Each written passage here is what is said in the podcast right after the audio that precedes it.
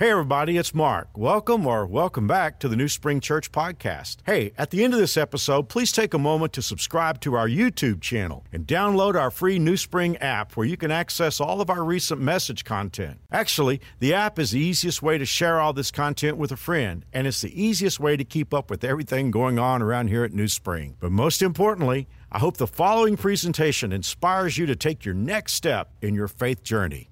Enjoy. Before I get into the message, let me just say this is going to be a different kind of message. In fact, I'm a little bit insecure about this. At the beginning of a series, the first week of a series, I tend to be extra long. And the reason for that is I'm trying to introduce the series and then I'm preaching the first installment. And so that's one of the reasons why those, well, all the tech team and everybody's like taking a deep breath whenever I have the first sermon of a series for that reason. And one of the things that happens in that situation is I kind of abbreviate the introduction and don't really get into everything I'd like to get into to explain why we're doing a series. And then I typically give um, an adequate presentation of that first theme. So, of course, next week we start a brand new series. It's the third in the anthology, Worlds of Warfare. It's Worlds of Warfare 3 The Weapons. But as I got ready for this series, I felt like I needed to just take a whole week to give you the introduction. And so, with apologies, because I'm not really sure this is a sermon, it's an introduction, but if nothing else, it'll explain why we're doing the series next week. And if you are a follower of Jesus Christ, if you're a daughter of God, if you're a daughter warrior of God, if you're a son of God, these next four weeks after this are going to be some of the most important weeks that we ever spend at New Spring. And so, for that reason, I wanted you to know why we're taking these weeks. Start with a question. And you don't have to raise your hand or anything. This is not for you, anyone else, and your even even the person you're married to. It's not even for the, your best friends to answer. This is for you to answer. It's between you and God, and I will never know. But let me ask you this question: Do you come up against stuff in your life that feels unbeatable? It's got your number, it's got the upper hand. You want it to go away, but you feel like it's got you beat before you start. I mean, I'm talking to those of you who have been Christ followers for six weeks, six months, six years, 60 years. And you, you win battles and you win victories and you grow, but there's just like this, this area in your life that you can't seem to overcome. I'm not talking about an ordinary problem, ordinary problem that you could do something about. We're responsible to do what we can about that. I mean, if it's a self-discipline issue, you just discipline yourself. If it's if it's learning how to do what you need to do, then you just learn. How, but but here's what here's what I'm talking about. I'm just talking about something in your life that self-discipline doesn't seem to fix. That learning more information, hearing more sermons, doesn't seem to fix. This is different. Could be a, a situation in your life. It could be an unhealthy relationship that you know is not good for you and not going anywhere and continues to spin out problems. It could be a habit that you struggle with and you struggle with for years, something that you've asked God to forgive you for, but then you find yourself back saying, God, I told you I'd never do this again, and that was less than 24 hours ago. And it could just be something between our ears. Isn't that true that a lot of the junk that we deal with is just right in between our ears? Well, here's what I want to say to you don't feel alone, don't feel like you're by yourself. One of the things I've, I've, watched through the years as pastor of a great church is I've watched Christ followers who deal with something in their lives that they can't seem to overcome, and it's like they're, they're, they're like either coming into church and feeling all alone or maybe even dropping out of church because they're, they're like, well, if I go there, everybody else is doing great. And I got this problem that I can't seem to overcome. Well, could I say to you, if you feel that way, whether you're in South Auditorium, here, North Auditorium, watching online, watching on television, could I just say to you, put her there, shake hands with the rest of us? Because my guess is everybody here has something in his or her life that just has their number. It's got the upper hand. So don't feel alone. Well, if we stop that right there, we could all wallow in our victimhood. But this is not a series for victims that we're about to go into. This is a series for warrior daughters of God. This is a series for warrior sons of God. So don't feel alone, but also don't feel helpless because we are not helpless. Don't feel hopeless. For the next five weeks, we are going to learn as children of the King. We're going to learn here at New Spring how to charge up those hills with victory banners.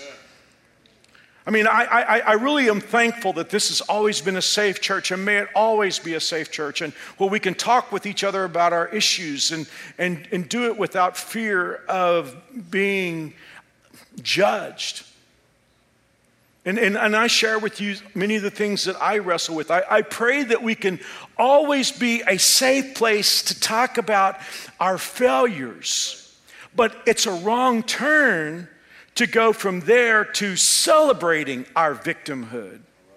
Because this is a place for us to be honest about what we deal with, but then to get help and to experience life change in our lives. Next week, we start Worlds of Warfare 3. And as it suggests, it'll be the third in the series, the spiritual warfare anthology that I began a little over a year ago. If you're a new springer, you know I've said this so many times through the years I'm not a teacher, I'm just another student, and I'm one lesson ahead of you. And I got to tell you that what led to this anthology on spiritual warfare was in my own life, I wanted to know how to win. I wanted to know how to overcome. I knew we were living in dark days. I understood the times that we were living in. I know that we're in the last days, and we're in that era of time where the Antichrist and his kingdom is building and running toward the tribulation. And I know we're headed for the coming of the Lord. But right now, we're kind of on the same road. But in this age before Jesus comes, I don't want to leave this world as a victim. I don't want to leave this world as roadkill. I, I, I, want to, I want to have an impact. I want my life to be what it should be. I want to have an impact on my, on my kids and my grandkids and the wonderful people that are part of this church. And so, in my quest to know how to war spiritual warfare, I began this Worlds of Warfare anthology. But that being said, after having brought you the first two series, I think I owe you something of an apology. I think I got the series out of order. Now, up to now, in these first two series, and by the way, if you weren't here for them, they're available on our website, or you can get the, you know, the DVD series in the bookstore. But in, in, those, in those first two messages, I've taught you the most important elements of spiritual warfare. And, and if, you ever, if you forget everything else we talked about, just never forget these two verses because they are the spine of spiritual warfare. The first one is in Ephesians chapter 6, verse 12. The Bible says we are not fighting against flesh and blood enemies. If your enemy is a human being, you're not fighting spiritual warfare. The devil's got you right where he wants you. say, Mark, the enemy is my wife. Well, you're God's, you may be God's child, but you're, you're fighting on the devil's terms. And right now, I hate to say this, but you're fighting on the devil's team. Because, see, God's people never fight people. That's one of the problems that we have with religion is religion has enemies that are flesh and blood, but our enemies are Here's the thing, is it true that there are people who are against the work of God? Absolutely. But at the end of the day, we have to understand they are victims. They are even more victims than any of the rest of us. In fact, and I won't say this in the other services, but in the book of Jude, Jude says we snatch them. You know, we reach out to them because we're not against them. We, we want them to know Jesus. We want them to know life change. Jude says we snatch them like brands from the burning. You say, Mark, my enemy is the progressives. Mark, my enemy is the conservatives. You're not doing spiritual warfare. I don't know. I mean, it's whatever it is, it's not spiritual warfare. You say, Mark, my enemies are people at work. I mean, they have it in for me. I understand they may have it in for you, but they're not your enemy. Let me read this one more time. This is the very essence of spiritual warfare. We are not fighting against flesh and blood enemies. But look at this next part but against evil rulers and authorities of the unseen world, against mighty powers in this dark world, against evil spirits in heavenly places. All four of those are references to demons. Satan has a hierarchy of demons. So, consequently, that's just like different levels of demonic activity. Well, that is our enemy. The Bible says, it doesn't say God is fighting, He is. It doesn't say the angels are fighting, they are, but the Bible is saying we are up against that. And the thing of it is, if Satan can put you into warfare against his minions and you instead slap out or I slap out at other people, oh my goodness. We don't do any damage to the enemy and we damage the people that we were put on the earth to be a blessing to. So that's what we see. We do not, we, we're not fighting against people. Now, here is the second verse. And again, these two verses are the spine of spiritual warfare. And if you forget everything else, just keep these two verses, put them on your refrigerator, you know, tattoo them on you, whatever you have to do to get these two verses. Here we go. For though we live in the world, we do not wage war as the world does. The weapons we fight with are not the weapons of this world. On the contrary, they have divine power to, I love this verb, demolish strongholds. Now, it's the second verse that's convinced me in my prayer and study that I got things out of order and I stand before you today in order to make it right. My issue, you know, I, I have the privilege of not only pastoring, I feel like America's greatest church, but I'm working with churches all the time. I'm traveling, I'm speaking to other churches, I'm speaking to leaders, I'm training pastors all over the country. Here's my issue with American Christianity in specific I, I don't see too many strongholds going down. If anything, I see strongholds building up. I've prayed about it, and I've realized that it comes down to this. If God is telling the truth, and he's never lied to me yet. If God is telling the truth, we have at our disposal spiritual weapons that have the power to demolish strongholds. And if strongholds are not going down, there are only two possibilities. Number one, I don't know what those weapons are. And number two, I don't choose, I know what they are, but I don't choose to use them. I don't understand how to use them.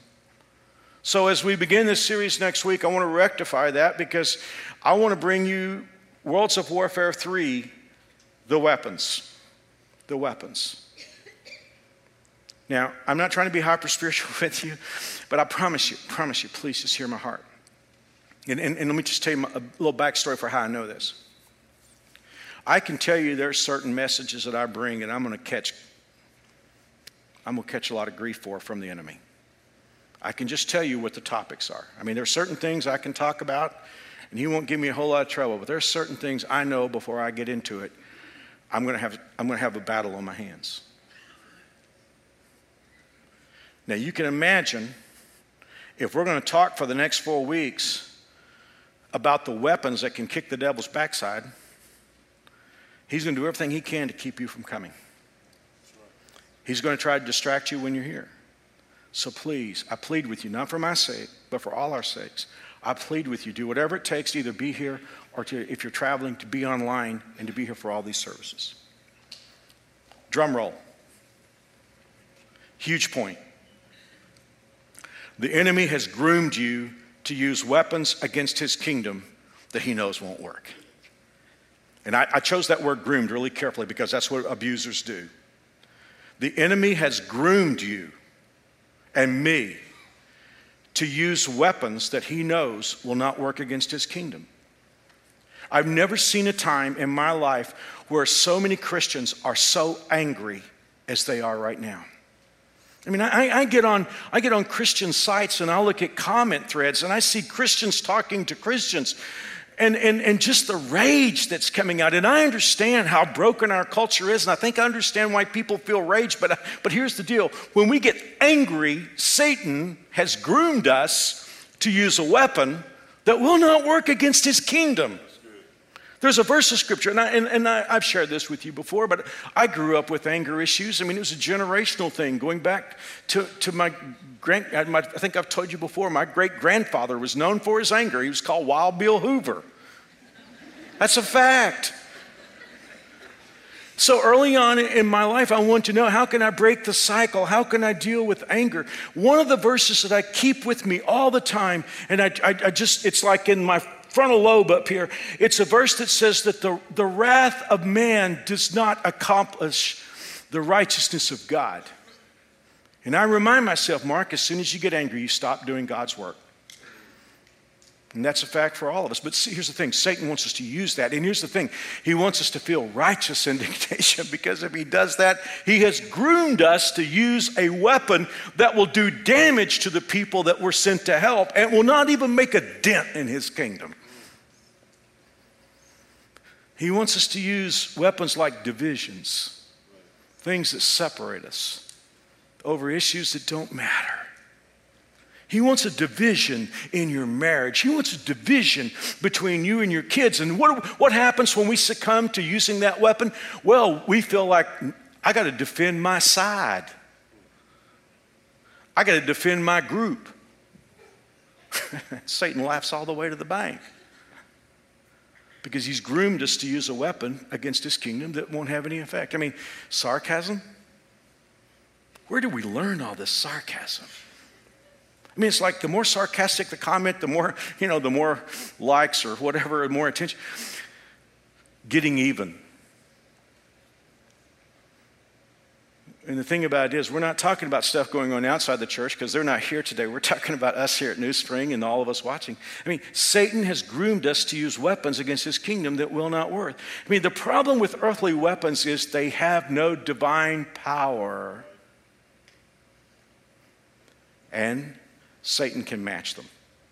I mean, it's, here's the thing some of you have military backgrounds. You understand that it's really important that whatever army you serve, that you pick the battlefield and you pick the time. I mean, I was, Marilyn and I've been watching a lot of a lot of history because you know in June we have the anniversary of D-Day and and the Allied, land, Allied landing on Normandy, and so we've been watching a lot of the stuff that led up to um, that, that huge invasion, which is probably the most important military uh, endeavor in, the, in the, at least in the 20th century. But you know, the thing that was so important for Eisenhower and all the other generals that were involved, they wanted to pick the time, they wanted to pick the battle, they wanted to pick the location. When you and I engage in using earthly weapons, Satan picks the battle, he picks the weapons, and he picks the time. Well, after this series that we're going to begin next week, it'll be like the Who sang We won't be fooled again. And if you're under 50, you have no idea what I just said.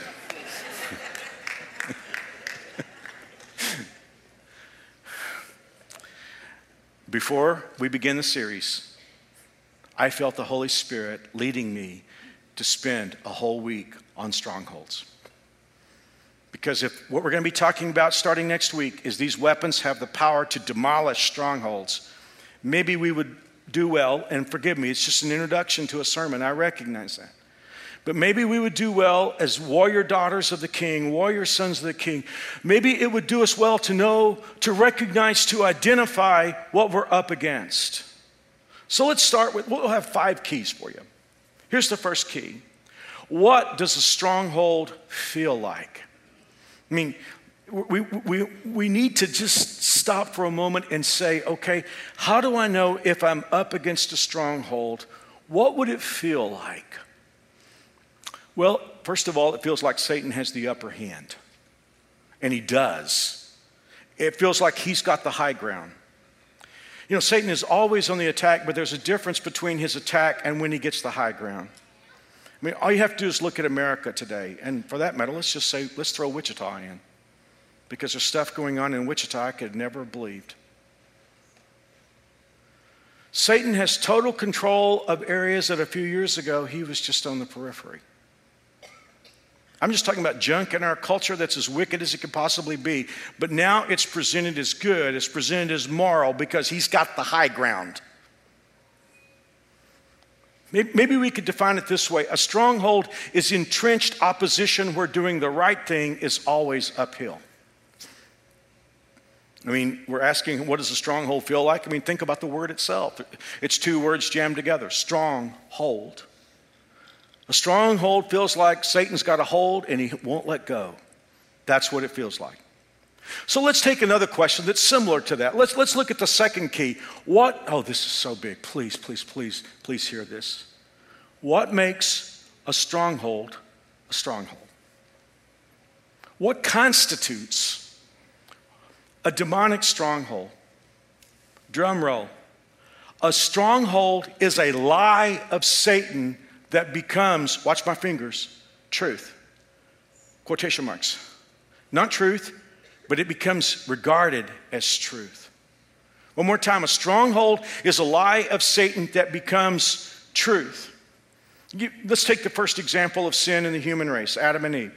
Satan came along to Eve and said, You will not surely die. That was a lie. Jesus said he's a liar, he's the father of lies, and all he deals in is lies. So Satan comes along to Eve and he said, God is wrong. You will not surely die. God's trying to keep something back from you. I don't know how many times he came to Eve and Adam. I'm guessing it was several times. Probably the first time he came, Eve said, That isn't true. I mean, I've already heard from God. God, God said, Can't do this and surely die. And, but he kept coming back and kept coming back. And he's like, God is lying to you, and I'm telling you, you won't surely die. Now, here's the thing there was a click moment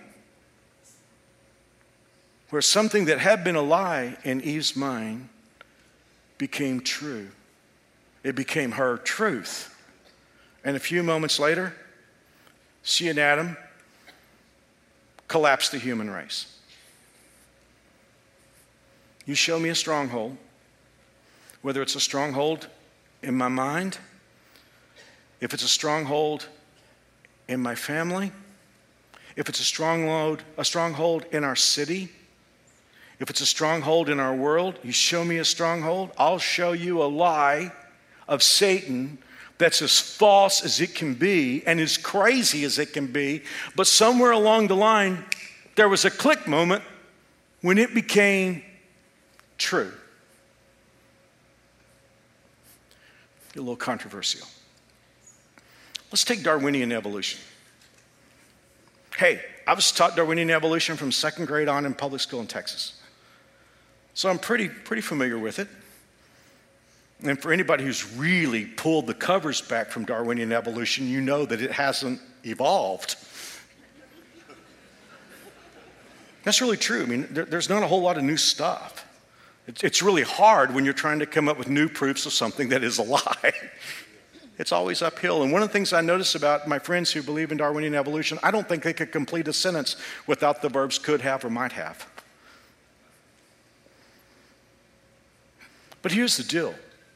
I mean, the, the, the question is never posed to Darwinian evolution is not what is possible, but what is probable. I mean, just here's the thing I can understand why a philosopher might be a Darwinian evolutionist, but not a scientist or a physician because you understand the complexities and, and the interrelationship of systems. And in fact, I was just studying a, a, plant this week. I was just looking at some biology, and the, the scientist who was explaining it was talking about all these incredible factories that are within the cell. I mean, stuff that we can't even see without a microscope, but there's all these intricate systems that we can even barely understand with all we can't duplicate it we can't replicate it. We can massage some of god's creation make ourselves feel like we're creating something but at the end of the day we barely understand. And yet the predominant story in america is that all this complicated sophisticated interrelated group of systems biological and, and animal systems that they all just happen by accident it is as insane as it ever was. And when it was first proposed, it was treated as insane. But along through the years, we've just ignored probabilities and gotten into this deep weeds where we've, we've crafted this possible situation, perhaps, how that everything came about without God. Click! And now it's a stronghold. God forbid, God forbid that a teacher in public school might stand up and say, There is another possibility. We may have gotten here by intelligent design. Perhaps that teacher might talk about irreducible complexity, saying, you know, there are systems that cannot go from lesser complexity to greater complexity. All the system had to be available for the system to function. That's a great proof. I'd love to talk about that someday. But let's just set that aside for a moment because you and I understand it's become a stronghold. It's alive, Satan, but it's become, and for perhaps even some of us here once in a while, become true.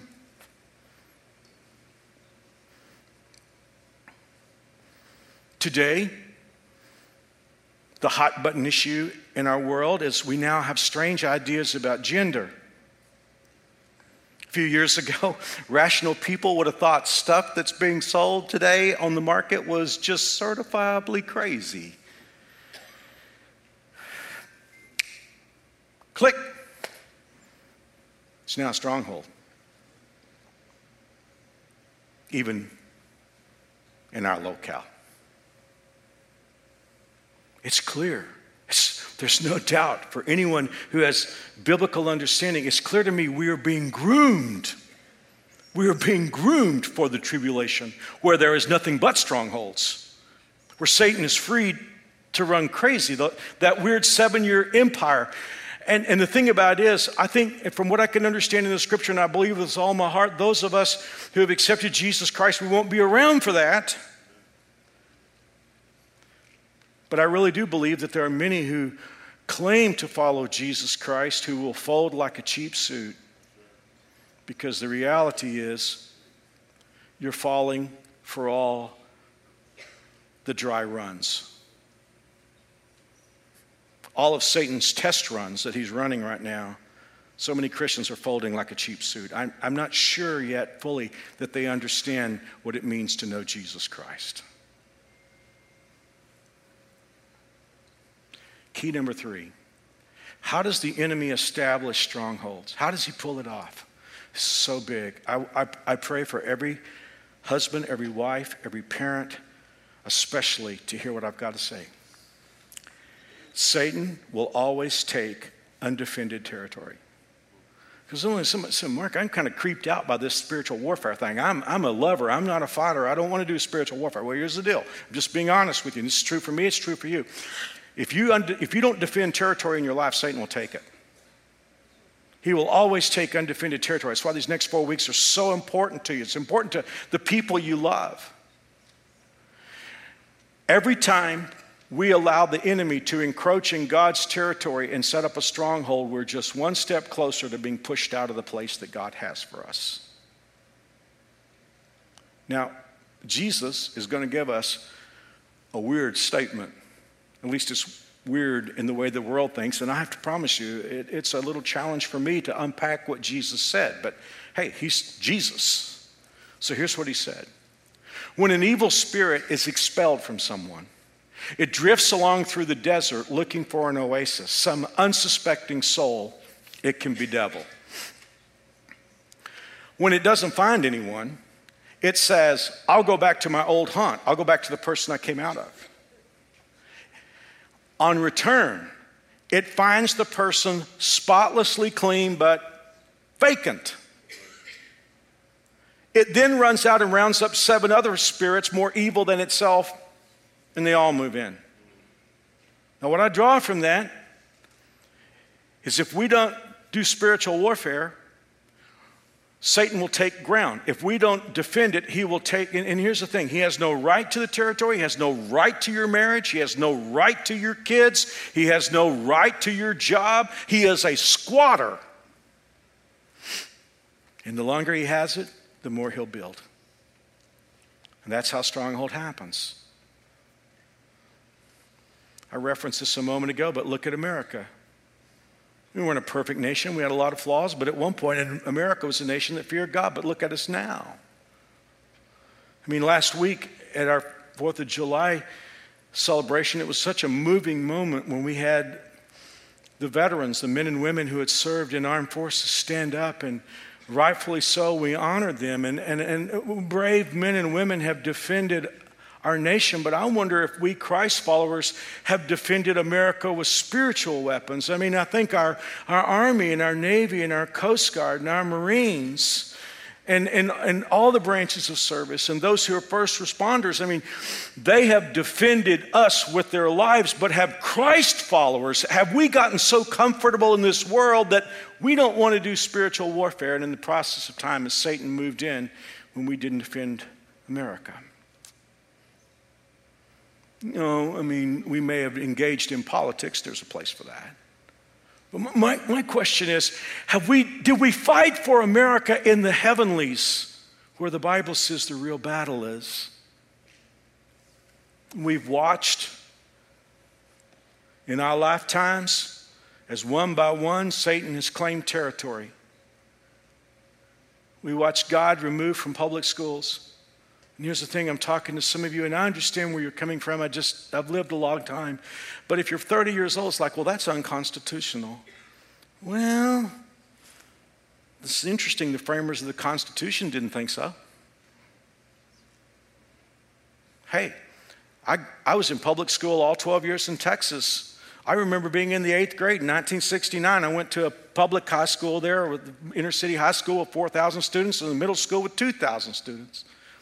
And I remember in the eighth grade in 1969, we did an Easter program. We did one every year. The drama coach who was putting it all on said to me, Mark, I want you to read the story of the resurrection of Jesus out of the Bible. And never forget, as Mr. Ware said, when you get to that line, He is risen, he said, I want you to bite off every word because that's the most important message. That was in a public school in Texas in 1969. Which, by the way, I, this, I don't know why I'm saying this. Mary Alice would have been in the sixth grade assembly that year. She's heard me speak for a long time.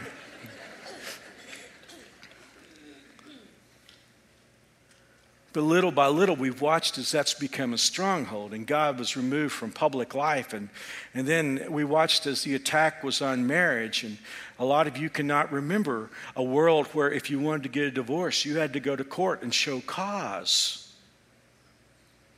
And many of you have gone through a divorce and you were, you were victimized. I mean, you didn't want the divorce. I mean, you wanted a marriage, you wanted a healthy marriage. But when you got in divorce court, what you found out was the person who had caused all your trouble was on equal standing with you. Did you know it wasn't always that way? We didn't even have no fault divorce until the late 60s, but it was like, oh, we got to make this easier. And then it was abortion on demand. And now every kind of perversion is celebrated, and anyone who speaks against it is the enemy. Folks, that didn't happen by accident. We're not talking about just a cultural evolution here, we're talking about a stronghold. And it breaks my heart because I hear Christians accepting as perfectly normal things that in the past would have been so shameful that people wouldn't have even talked about it. When you look at all those things that we lost, the truth is they were unguarded. Little by little, Satan took ground until now we are where we are, and we're in a stronghold. There's a verse in the Bible in Ephesians chapter 4, verse 27 that simply says, Do not give the devil a foothold which basically means don't even let him in. And I want to tell you something, and please hear my heart on this. If you give Satan a foothold, in other words, if you just give him a place to set up a little shop, just a little unguarded in your life, if you give him a foothold, it'll become a stronghold, and in time, it'll become a stranglehold. Here's number four strongholds will not go away just because you're a Christian. I think this is one of the things that I really had to learn. You know, a lot of us is like, well, I've accepted Jesus Christ as my Lord and Savior. I prayed. I love worship. I love going to church. I love listening to messages. And, you know, I love reading the Bible and all that kind of thing. I'm a Christian. Strongholds should just go away. Strongholds will not go away just because God is bigger than the devil. You are going to have to fight. This is a you guys know already, New Spring's not a church for wimpy believers, you know. We, we're, we're pretty serious players here. But you and I are going to have to fight. And here's why this series is so important. I see strongholds everywhere. Christians ask me about them all the time. But praise God, the Word of God says, and let's look at it one more time the weapons of our warfare are not fleshly, but they are powerful. This is the most important phrase in the whole verse through God. I'm telling you right now, when we get into the weapons next week, you're going to think, well, I didn't know that was a weapon. Because, see, that's the thing. We've been groomed to use weapons that won't work. And so next week, when we start talking about weapons, you're like, well, Mark, that sounds kind of passive to me. Spoiler alert. Week three, we're going to talk about attitude. You say, Mark, how could attitude be a weapon?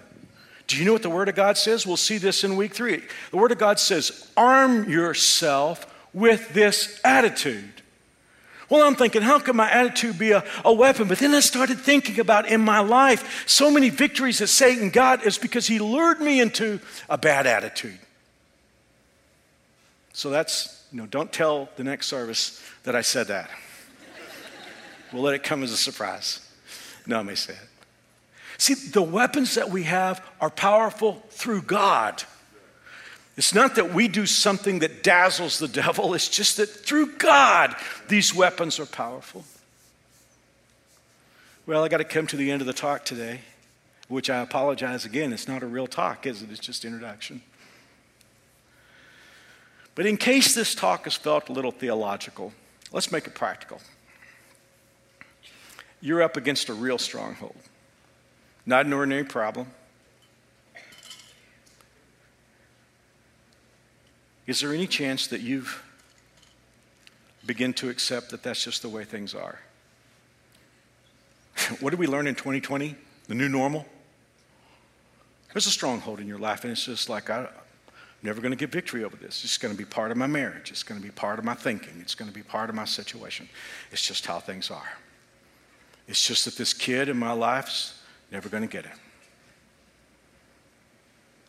Okay? Before we go into the fifth key, let's set this up.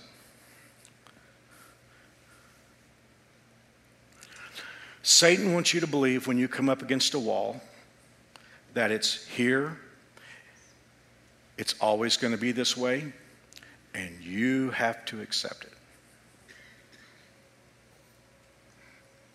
Here's key number five your stronghold wasn't always there, and it doesn't have to stay.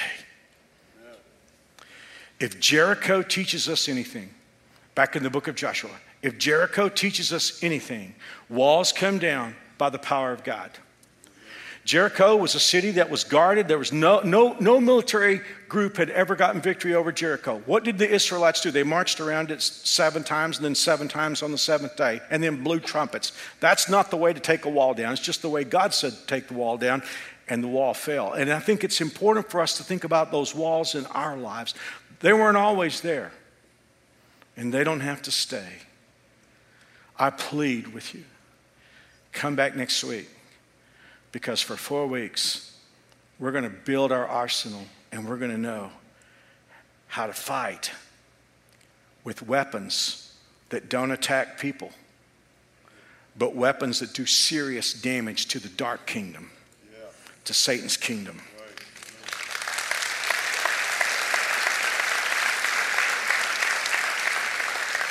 And when you, as a warrior daughter of God, stand up to do battle, he will know he has been in a fight.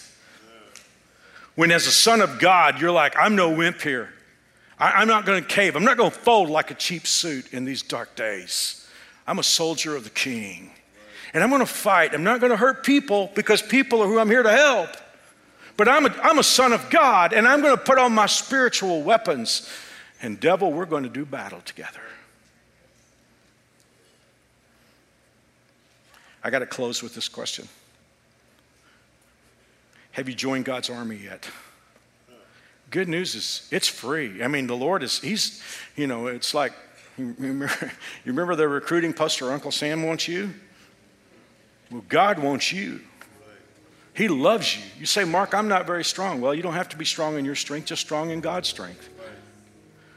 All you have to do to become God's daughter or God's son is believe that Jesus died for your sins, believe he arose from the grave, and then ask.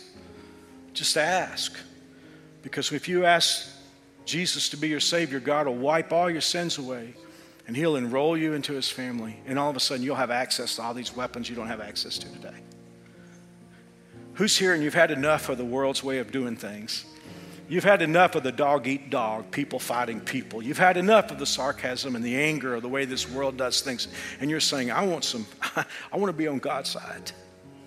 Well, it's great. You can do it right now, whether you're in campus here, watching online, or on television. Here's what I'm going to do I'm going to lead you in a prayer.